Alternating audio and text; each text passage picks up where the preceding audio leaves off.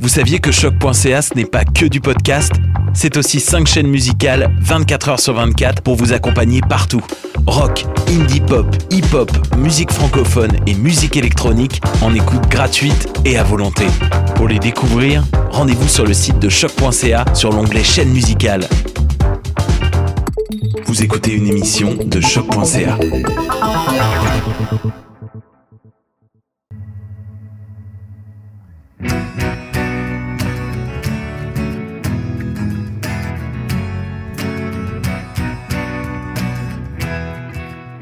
Bon matin, bon après-midi ou bonsoir, peu importe où vous êtes, vous écoutez le balado après la pause. Un podcast qui a comme objectif de vous inspirer à prendre des décisions et à poser des actions qui contribuent à rendre notre société plus juste, équitable et on va se dire aussi écolo.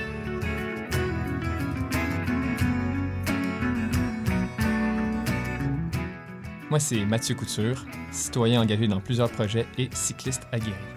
Moi, c'est Céline Audrey-Beauregard, femme à la chevelure frisée bien impliquée aussi et enseignante au primaire à Verdun.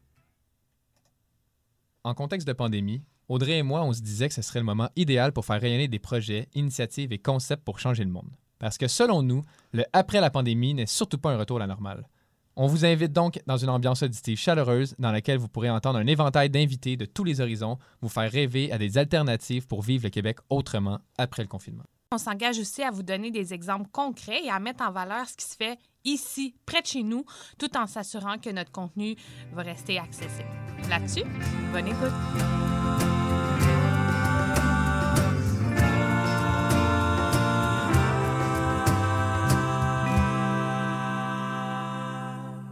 Bon, là, Audrey, j'aimerais ça déménager, mais ça devient un peu compliqué. Moi, je bouge pas, en tout cas. ben, je pense que tu fais bien, parce que là, pour vrai, là, je trouve ça fou à quel point les loyers ont augmenté en peu d'années. là. Débile. Comme maintenant à Montréal, tu veux, euh, je sais pas, tu veux trouver un 5,5 pour euh, habiter peut-être euh, en 2-3 personnes, puis il n'y a rien en bas de 1000 pièces là. Mais vraiment. Puis ça avait commencé avant la pandémie, là. Ben, c'est cette, ça. cette, Ben, c'est une crise du logement, en fait, qu'on vit. ouais, vraiment. vraiment. Puis moi, je pense que c'est vraiment important que tout le monde puisse avoir accès à un logement abordable parce que ça fait partie des droits humains. Là, De nos dire. besoins on parle pas de s'acheter des chips ou de la bière, on parle d'un toit sur notre tête. C'est fou. C'est rendu tellement difficile de, de se loger de façon abordable. C'est. Moi, en tout cas, j'ai mon loyer à Verdun, premier étage. Je sais que je suis choyée, mais honnêtement, quand les gens me parlent, mettons toi ou plein d'autres mondes, des prix qu'ils ont de mettre de, de- actuels, là, je suis comme euh, j'aime quasiment mieux faire des rénaux dans mon appart que m'en aller. Non, Au pire, je vais les payer de ma poche. C'est vrai. Fait que là, ben, dans le fond, ben, on va prendre le temps justement d'en discuter euh, avec deux Ben invités. oui. Parce qu'on veut vraiment essayer de décortiquer c'est quoi cette crise-là, puis c'est quoi les on- solutions. Comment on peut, oui, parce qu'il y en a des solutions, puis encore une fois, c'est juste qu'ils sont pas assez connus Exactement. ou pas assez accessibles. Fait que pour commencer, on va avoir euh, Laurent Levesque, qui est euh, directeur général et cofondateur de Utile, Ouais. qui est unité de travail pour l'implantation de logements étudiants, et aussi président du conseil d'administration du chantier de l'économie sociale. Oui. de ça, on va poursuivre la discussion aussi avec Ciné notre bonne amie qui est aussi aide bibliothécaire. Elle habite à Saint-Henri, elle est sur le site, sa coop, donc elle va venir nous parler de son expérience. Et on est vraiment ravis de pouvoir l'avoir recroisée parce que on a hâte de pouvoir refaire le party avec elle parce que c'est notre, aussi notre shooter girl dans nos soirées Oh, tropiques. yeah. Yeah. Donc, allons-y. Yeah.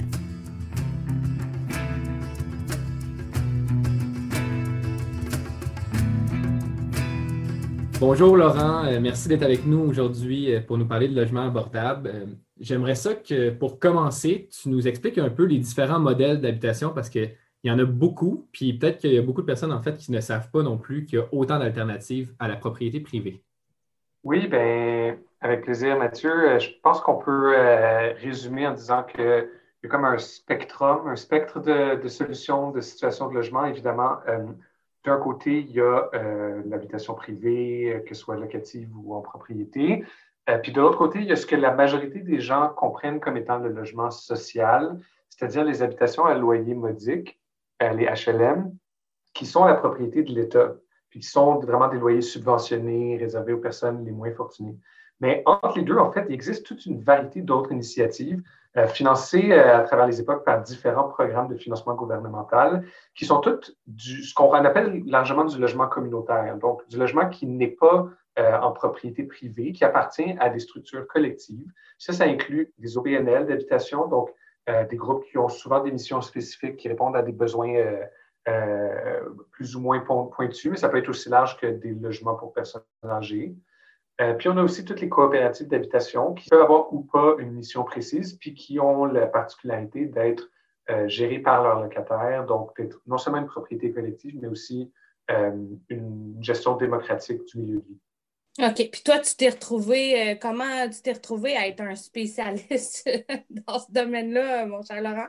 Ben moi, je me suis retrouvé à apprendre tout ça un peu sur le tas. J'ai fait un bac en urbanisme, puis on était quand même sensibiliser à, l'importance du logement social et communautaire pour éviter que les prix des loyers augmentent trop vite, pour éviter la gentrification.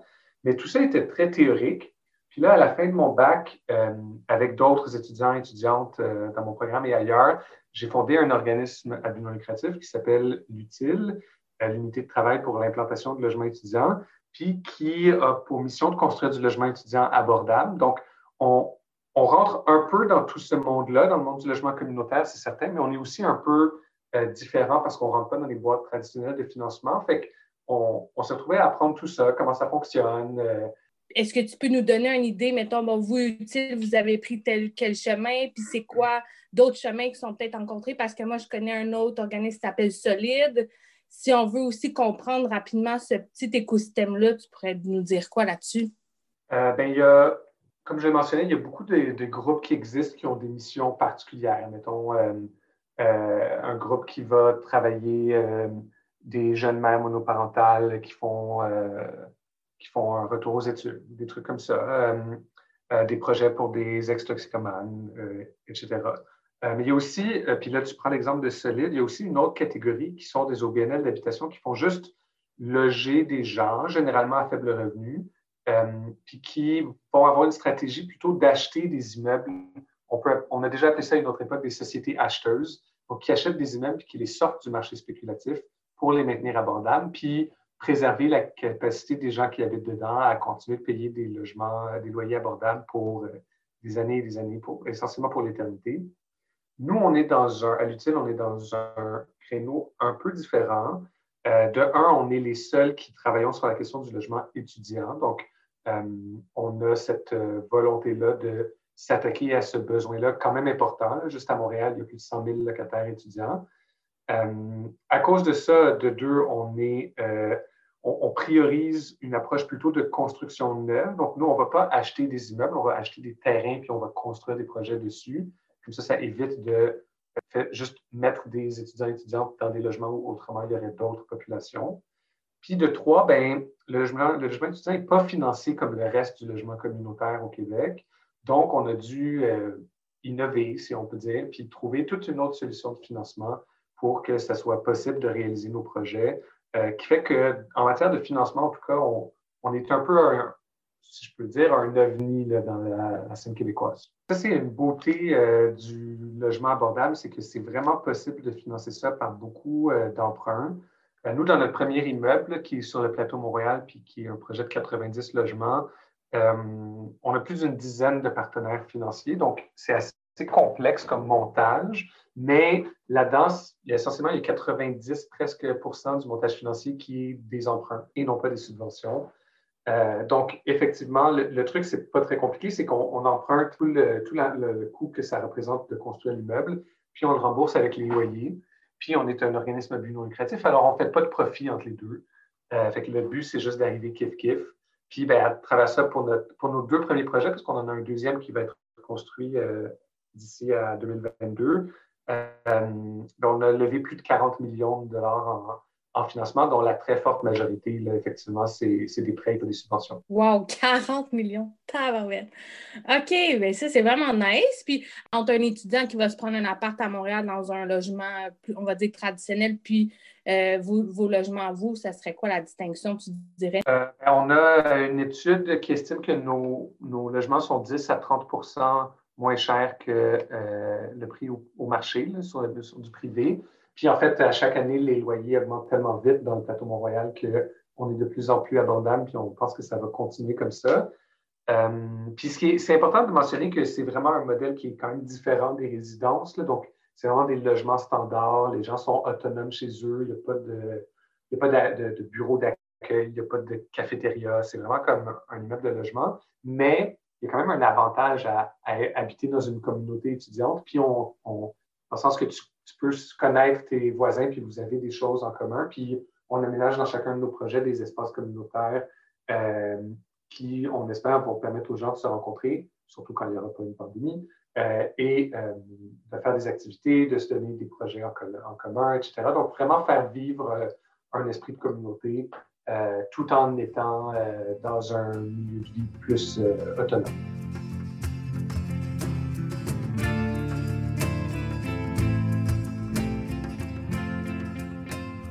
Si on veut mettre de l'avant le logement abordable, l'économie sociale nous permet de créer des OBNL et des coop d'habitation qui vont, elles, par la suite, permettre de favoriser euh, le fait d'avoir des logements qui sont plus accessibles au niveau financier. Parce que, dans le fond, on ne peut pas revendre ça, comme ça revient toujours au, conseil d'administration de cette instance. Si on veut l'expliquer à quelqu'un qui est comme euh, débutant là, en la matière. Oui, puis j'insisterai là-dessus, je l'ai mentionné, mais l'important ici, c'est la notion d'abordabilité à perpétuité. Parce que euh, un propriétaire qui achète un immeuble, puis qui, mettons, mettons aujourd'hui, il y a quelqu'un qui possède un, triplex depuis 30 ans, peut-être qu'il offre des loyers très abordables parce qu'il l'a acheté il y a 30 ans, c'était pas cher, puis il n'a pas fait des grosses rénovations. Mais à partir du moment où cette personne-là vend son logement, si quelqu'un d'autre va le racheter au prix du marché, puis là, les prix du marché ont explosé. Puis cette personne-là va avoir énormément de pression pour augmenter les loyers parce que le prix qu'a payé le triplex est beaucoup plus élevé. L'avantage d'une propriété collective, donc de l'approche d'économie sociale dans le logement, c'est que une fois qu'un immeuble a été construit ou a été acheté par un OBNL ou une coop, ça va rester les mêmes prix pour toujours parce que effectivement, on n'a pas d'intérêt à, à les vendre. Notre mission, c'est d'offrir du logement abordable à tout jamais. Euh, donc, nos, nos projections d'augmentation de loyer euh, sont 1 à 2% plus basses à, par rapport à la vitesse à laquelle les loyers augmentent sur le marché. Ça, ça veut aussi dire que d'année en année, nos logements vont devenir de plus en plus abordables parce qu'on ne va pas les augmenter le plus qu'on peut, on va les augmenter le moins possible. Puis pendant ce temps-là, les loyers galopent sur le marché. Donc, c'est vraiment une façon de s'assurer du logement abordable pour les générations futures sinon, toi, euh, comment. Euh, bon, tu, travailles là-dedans, c'est certain, mais toi, comment tu t'assures? Euh, tu n'as pas un, mode d'habitation commun, là, me semble. Est-ce que tu pourrais nous partager ça pour le bénéfice de tous? ben oui, ben moi, ma façon à moi d'essayer d'être. de me sauver de la situation catastrophique dans laquelle est notre logement à Montréal, c'est deux choses. D'abord, c'est de vivre en collectivité. Donc, je fais partie d'une communauté intentionnelle qui s'appelle la cafétéria. Euh, puis on est huit euh, adultes, principalement euh, dans la trentaine, qui habitons dans quatre logements et qui partageons des ressources, des repas, des outils. puis comme ça, ça nous aide à contrôler nos dépenses puis à, à économiser essentiellement. puis aussi, ben, ça, c'est pas un secret, mais j'habite dans le même bloc depuis plus de huit ans. Puis ben, ça, c'est un très bon truc, le contrôle des loyers pour euh, s'assurer d'avoir un logement abordable. Je te dirais que je n'ai pas de grand intérêt à déménager euh, urgemment. On pas, on, vit pas ensemble pour économiser. On, vit ensemble parce qu'on a le goût. Puis après, c'est un avantage secondaire. Ça nous permet d'économiser euh, de l'argent, puis même à certains égards du temps. donc, c'est important pour nous de choisir sur la base des bonnes motivations. C'est tellement génial de voir à quel point il y a une diversité au niveau des options, mais on n'est juste pas mis au courant de manière générale. C'est rare qu'on le voit dans les médias traditionnels ou dans juste en général, en fait. C'est dommage parce que finalement, on aurait peut-être des solutions vraiment concrètes aux grandes problématiques et les crises qu'on vit. Donc, euh, ça me fait vraiment plaisir d'avoir eu la chance de connaître toutes ces initiatives-là que Laurent euh, a pu présenter. Ben, ça m'a fait plaisir d'être euh, avec vous pour les partager.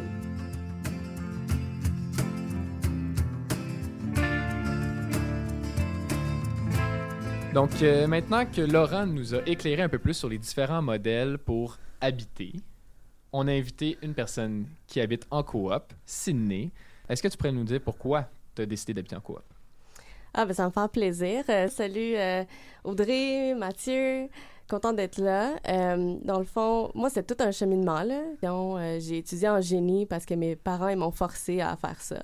J'étais pas vraiment contente euh, à l'école, puis j'aimais pas mon programme, puis tout ça. Puis je chialais beaucoup.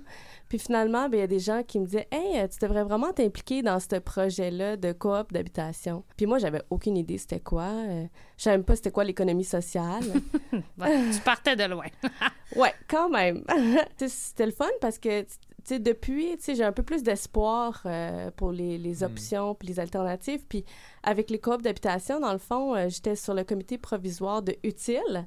Puis j'ai vraiment appris concrètement. J'ai pu faire mon, pro- mon euh, projet de fin d'études d'ingénierie euh, sur le bâtiment euh, qui, ont, qui ont transformé en coop, dans le fond. Nice. Puis, euh, puis maintenant, j'habite en coop. Mhm. Euh, j'habite euh, dans une coop à, à Saint-Henri, ça s'appelle coop Rêve Bleu. Mhm. Wow, ça fait rêver. En plus, c'est ma couleur préférée. Bon. Mais là, pourquoi t'as- Qu'est-ce qui a fait que tu as décidé, toi, d'habiter en coop? Pourquoi tu t'es pas pris un appart? Je sais pas. Ben moi, en fait, j'étais aide-soignante euh, de ma grand-mère. Puis, euh, tu sais, on avait beaucoup de problèmes aussi avec le propriétaire euh, qui, euh, qui voulait absolument augmenter les loyers. Ah. Puis Un autre domaine qui fait pas attention à ses appartes. Puis, euh, puis je me suis impliquée avec euh, Utile. Dans le fond, je, je me cherchais une maison, en fait. Je me sentais... Je, je cherchais une place parce que je pourrais me sentir à la maison. Puis, il y a comme eu un moment de ma vie que, tu sais, j'étais rendue que je faisais une maison dans le jardin communautaire pour me faire sentir à la maison quelque part, tu sais. Hmm.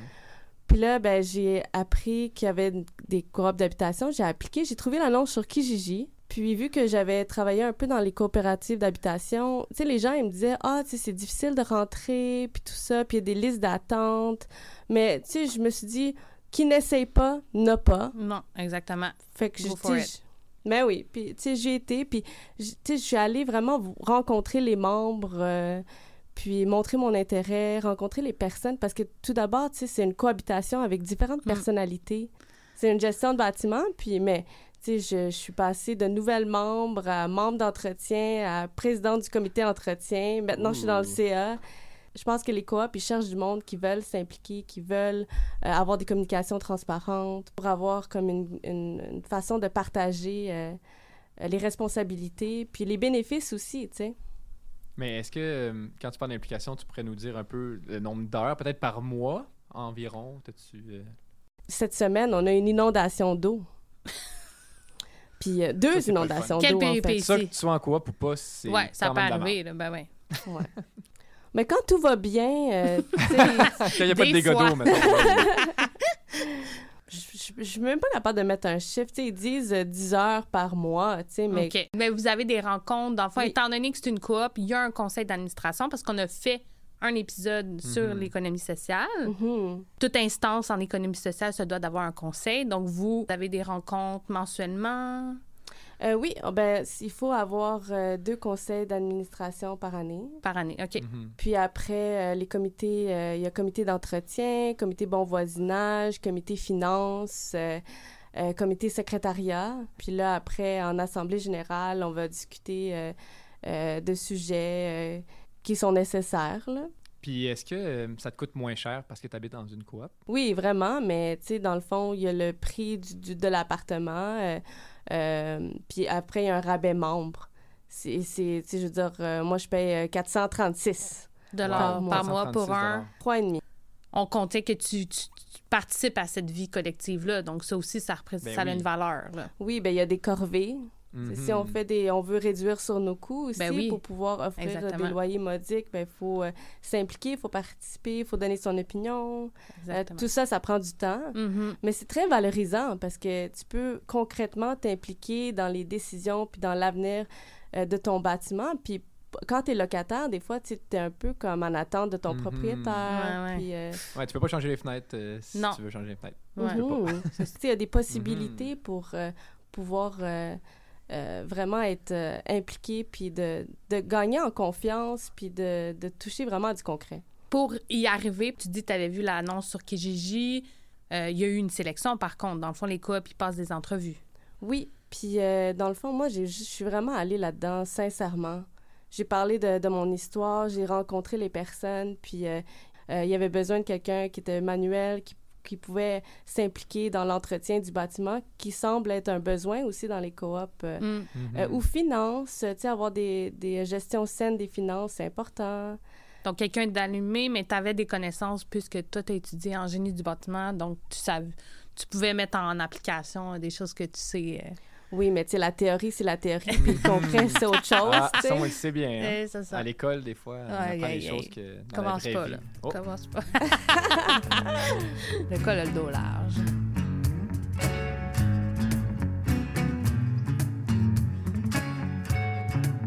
Quand je cherchais des appartements avant de tomber sur l'annonce Kijiji, tu sais, je voyais des annonces qui étaient vraiment chères, là, euh, Mm. pour des, des appartements. Puis je marquais en commentaire, euh, Hey, euh, allez voir la Fédération des coopératives d'habitation de Montréal, la FECHIM.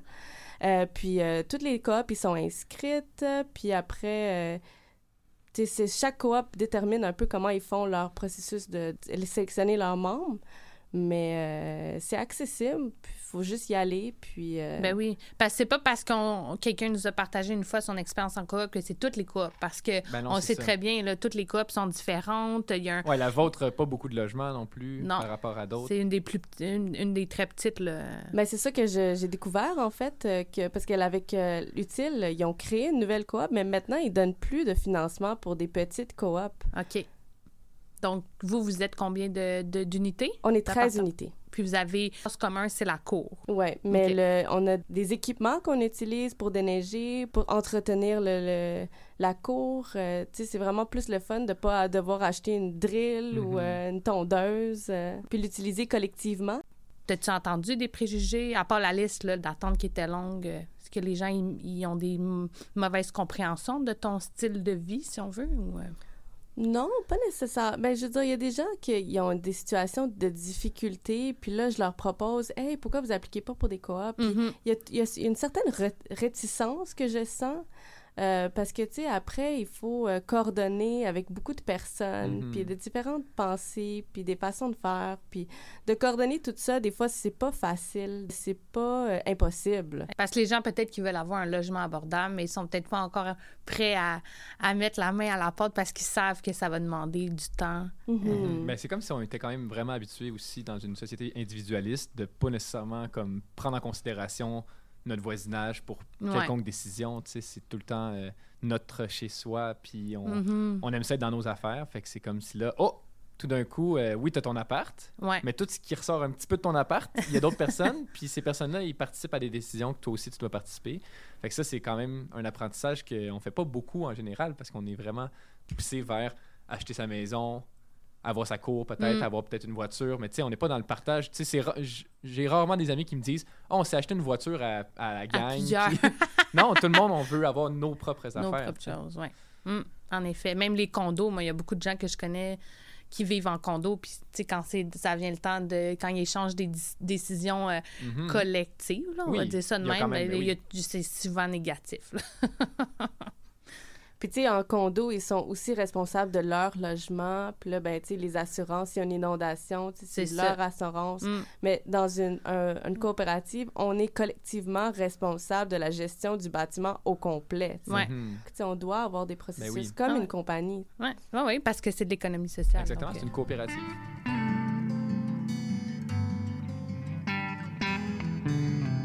Moi, je- ça fait que, quelque temps que j'entends Mathieu avec son projet. Fait que toi, Mathieu aussi, t'aspires à pas- une vie en couple, mais t'aspires Ouais. à une vie collective, me semble. Me semble que ça va surtout dépendre quand est-ce que vous allez écouter cet épisode-là. Mais ce que j'aurais le goût de dire, c'est que ça fait déjà euh, un peu moins de deux ans qu'on est un petit groupe de jeunes, disons, là, entre 25 et 35 ans. Puis là, récemment, on a même euh, accueilli une personne un peu plus âgée dans notre groupe. Mais l'idée, c'est de se dire, on aimerait ça habiter ensemble, en fait. Mm. C'est qu'on veut pas être coloc, mais on aimerait ça.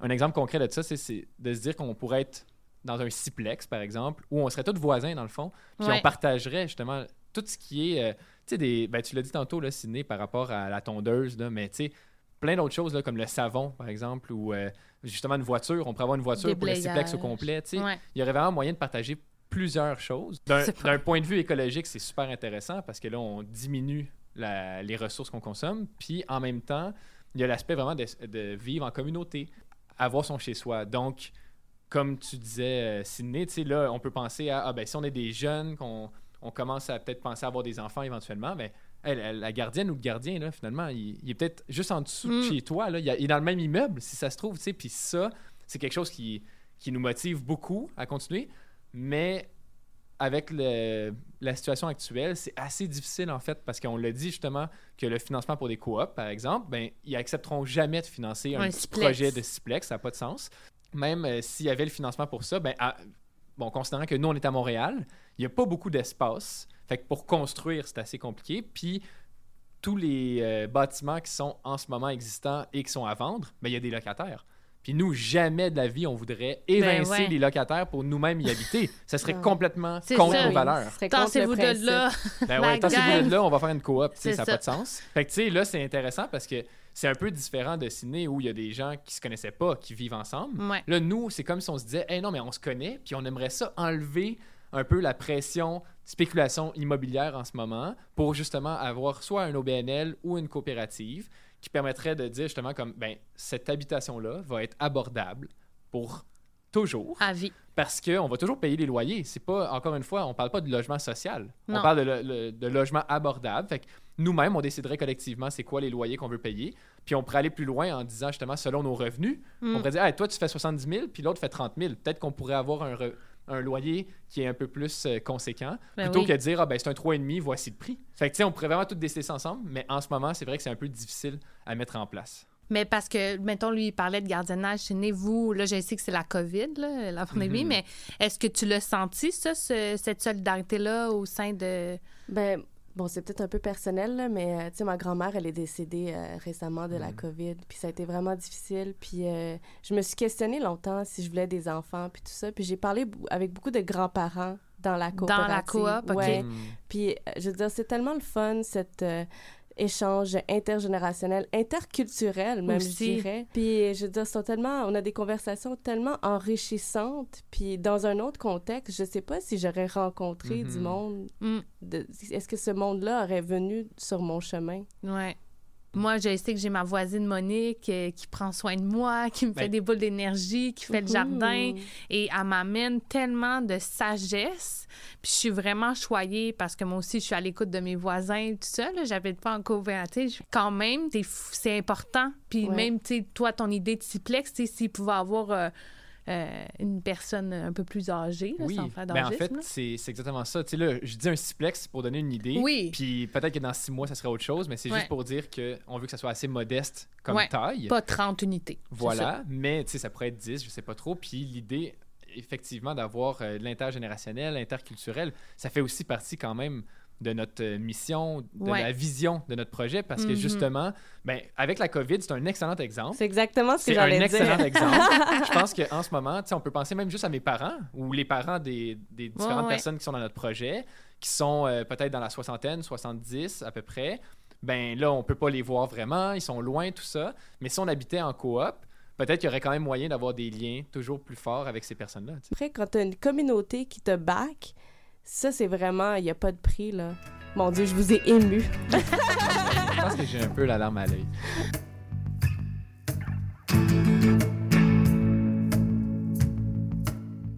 Non, mais c'est tellement beau, je trouve, de, de se dire qu'on pourrait habiter de manière plus collective, solidaire, Mhm. l'entraide. Tu sais, c'est toutes des choses, moi, qui me parlent. Puis c'est comme si en ce moment, c'était difficile. Puis moi, j'ai vraiment hâte, en tout cas, de pouvoir y aller dans ta coop, t'en as parlé, Ah oui. tout ça. Ça va me faire vraiment plaisir de, de découvrir ça, parce que moi, j'ai même des, des élèves à moi qui habitent en coop. Mais c'est fou, c'est pas quelque chose de très répandu. Je pourrais pas dire, à part mes élèves, bon, il y a toi, il y a un de nos amis d'HEC, mais c'est quelques personnes là, Mais il que en je a pas connais. là. assez, tu sais, dans le- dans l'ampleur du, du, du problème de logement. Puis en plus, c'est rentable dans le sens où, tu sais, c'est même pas... Oui, on parle quand même de financement, des fois, pour au moins démarrer le projet. Ben oui. parce Mais que après là, ça, les gens, ils payent leur loyer. Fait que c'est- c'est un prêt hypothécaire. ce Ben oui. Fait financement-là. c'est C'est pas comme. c'est euh, plate parce que c'est comme si là, c'était vraiment compliqué à mettre en place pour certaines personnes. Comme nous, notre projet, on, on se bute à beaucoup de, ben, justement, des portes qu'on essaie de frapper. puis que finalement, on nous dit, ben non, ça, ça marche pas trop, votre projet, tu sais, vous êtes trop petit, ou bien, euh, tu sais, ça, ça fait pas partie vraiment d'un truc assez grand pour dire que là, c'est comme vraiment la communauté ou quelque chose comme ça. Puis, en même temps, on est comme, pourtant, on, on le sait que c'est un projet qui est comme viable est économiquement, porteur. là. Ouais, Comme on serait capable de payer l'hypothèque, Ben oui. c'est sûr à 100%. c'est sûr. puis on réussirait à maintenir des loyers abordables. C'est plate de se dire que la solution semble une des solutions, c'est pas la solution, là, pardon, mais ça fait partie des solutions. Mais même celle-là, elle est difficile à réaliser pour vraiment comme que ça soit une espèce de tremplin. Puis que, tu sais, moi, j'aimerais tellement ça que dans 10-15 ans, ou je sais pas l'âge des, des enfants qu'on aura peut-être, que ces personnes-là pourraient facilement dire, ben moi, j'avais dans une coop, c'est pas comme, ah, comment t'as fait? Ou, Ouais, ah, c'est j'ai jamais Les entendu listes ça. sont tellement longues. T'as jamais attendu entendu combien de d'années? Mais il y a des gens, tu sais, comme nous, on a assisté à euh, une rencontre là, de trapèze euh, qui était Oui, un un groupe projet de qui, cohabitat, justement, qui à Montréal. essaie. Tu sais, Je Uh-huh. pense que les discussions, il faut, faut Ça ouvrir les commence. vannes euh, de Ben, la ça commence. discussion. Ouais. Ben, c'est que là, on est, ça compte- on est conscient que ça- on s'en va dans un mur parce Ben que oui. à Montréal, ça devient de moins en moins achetable. quoi. Ouais. Donc, si tu ne deviens pas propriétaire, tu es locataire, mais dans une situation où tu es locataire d'un propriétaire un peu malveillant, disons, Ouais. ben, tu vraiment pas dans une situation euh, intéressante. C'est ça, mais je dirais même pas juste à Montréal, hein, guys. Oui, en effet, Comme c'est- au Québec, assez de façon Dans répandue, là, les loyers, euh, ça grimpe vraiment. Là. Donc, euh, il faut que. Faut, c'est ça, faut qu'on en faut qu'on parle plus des différentes solutions parce qu'il y en a. Puis, comme tu dis, le mode de financement, il est peut-être pas là, mais à m'emmener, il va être là. Exact. Parce que c'est pas juste nous qui va se dire ça, que ça marche pas. là. Les banques aussi, ils vont réaliser, puis les entreprises, puis les gens qui financent des projets, ils vont le réaliser aussi, puis ils vont se dire Ah, OK, ben il y en a des projets qui ont, qui ont germé dans les dernières années, puis ça fonctionne. Utile Mhm. est un exemple, puis il y en a d'autres. Euh, donc, il y a du monde, donc faut pas se freiner à ça. C'est beaucoup d'énergie, mais moi, je pense qu'il y a vraiment de l'espoir. euh, Il y a de l'espoir.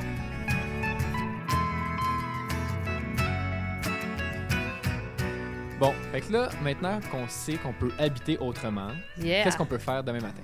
C'est le temps du call to action. Alors, ce qu'on vous propose euh, cette fois-ci, c'est de découvrir une autre entreprise d'économie sociale, la Yes. gang. La beauté là-dedans, c'est qu'on fait même pas exprès. Donc, euh, c'est la plateforme Mon Loyer. C'est un site web, plutôt une plateforme de données ouvertes au logement. Et dans le fond, moi, j'ai rencontré là, un des- instigateurs, Adam Mongrain, lors d'un un accompagnement avec la Maison de l'innovation sociale. Euh, ils veulent, dans le fond, faire une ré- répertorier le plus de logements à travers le Québec et vous êtes invité à indiquer votre prix et l'adresse.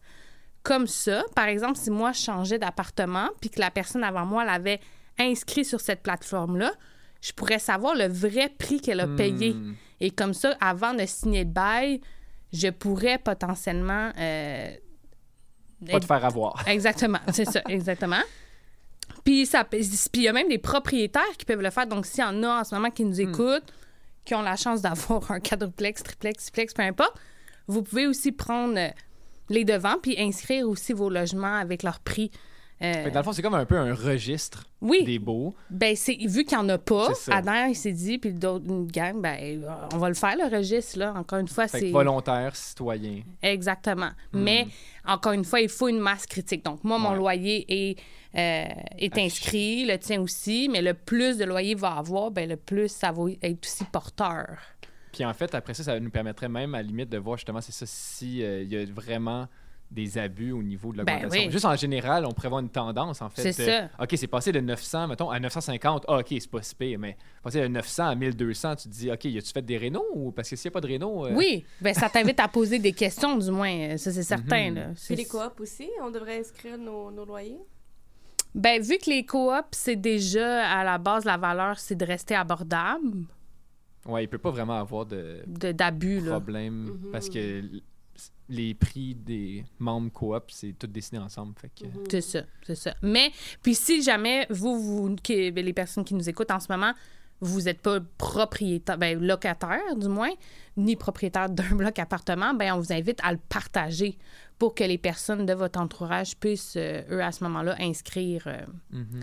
Puis vous pouvez faire un petit rappel aussi au mois de mars, là, quand les gens sont en train de potentiellement décider s'ils vont changer d'appartement ou pas. Donc, après la pause, On se loge de façon abordable. abordable. Alors, c'était Après la pause, une série balado pour découvrir des initiatives locales et vivre le Québec autrement, surtout après le confinement. Je m'appelle Céline Audrey-Beauregard et je réalise ce balado avec mon cher ami Mathieu Couture. Merci beaucoup à Sidney Bala et Laurent Levesque d'avoir accepté notre invitation puis d'avoir jasé de plein de modèles alternatifs à la propriété privée dans le domaine de l'habitation. On tient également à souligner que ce projet n'aurait jamais pu voir le jour si la radio Choc ne l'avait pas retenu à l'automne 2020. Grâce à eux, nous pouvons utiliser leur plateforme de diffusion et leur studio gratuitement. Merci du fond du cœur. On voudrait aussi grandement remercier nos charmantes collaboratrices, Ariane La Liberté pour le montage sonore, Julie Tremblay pour l'identité visuelle et Camille Théron pour la rédaction de contenu.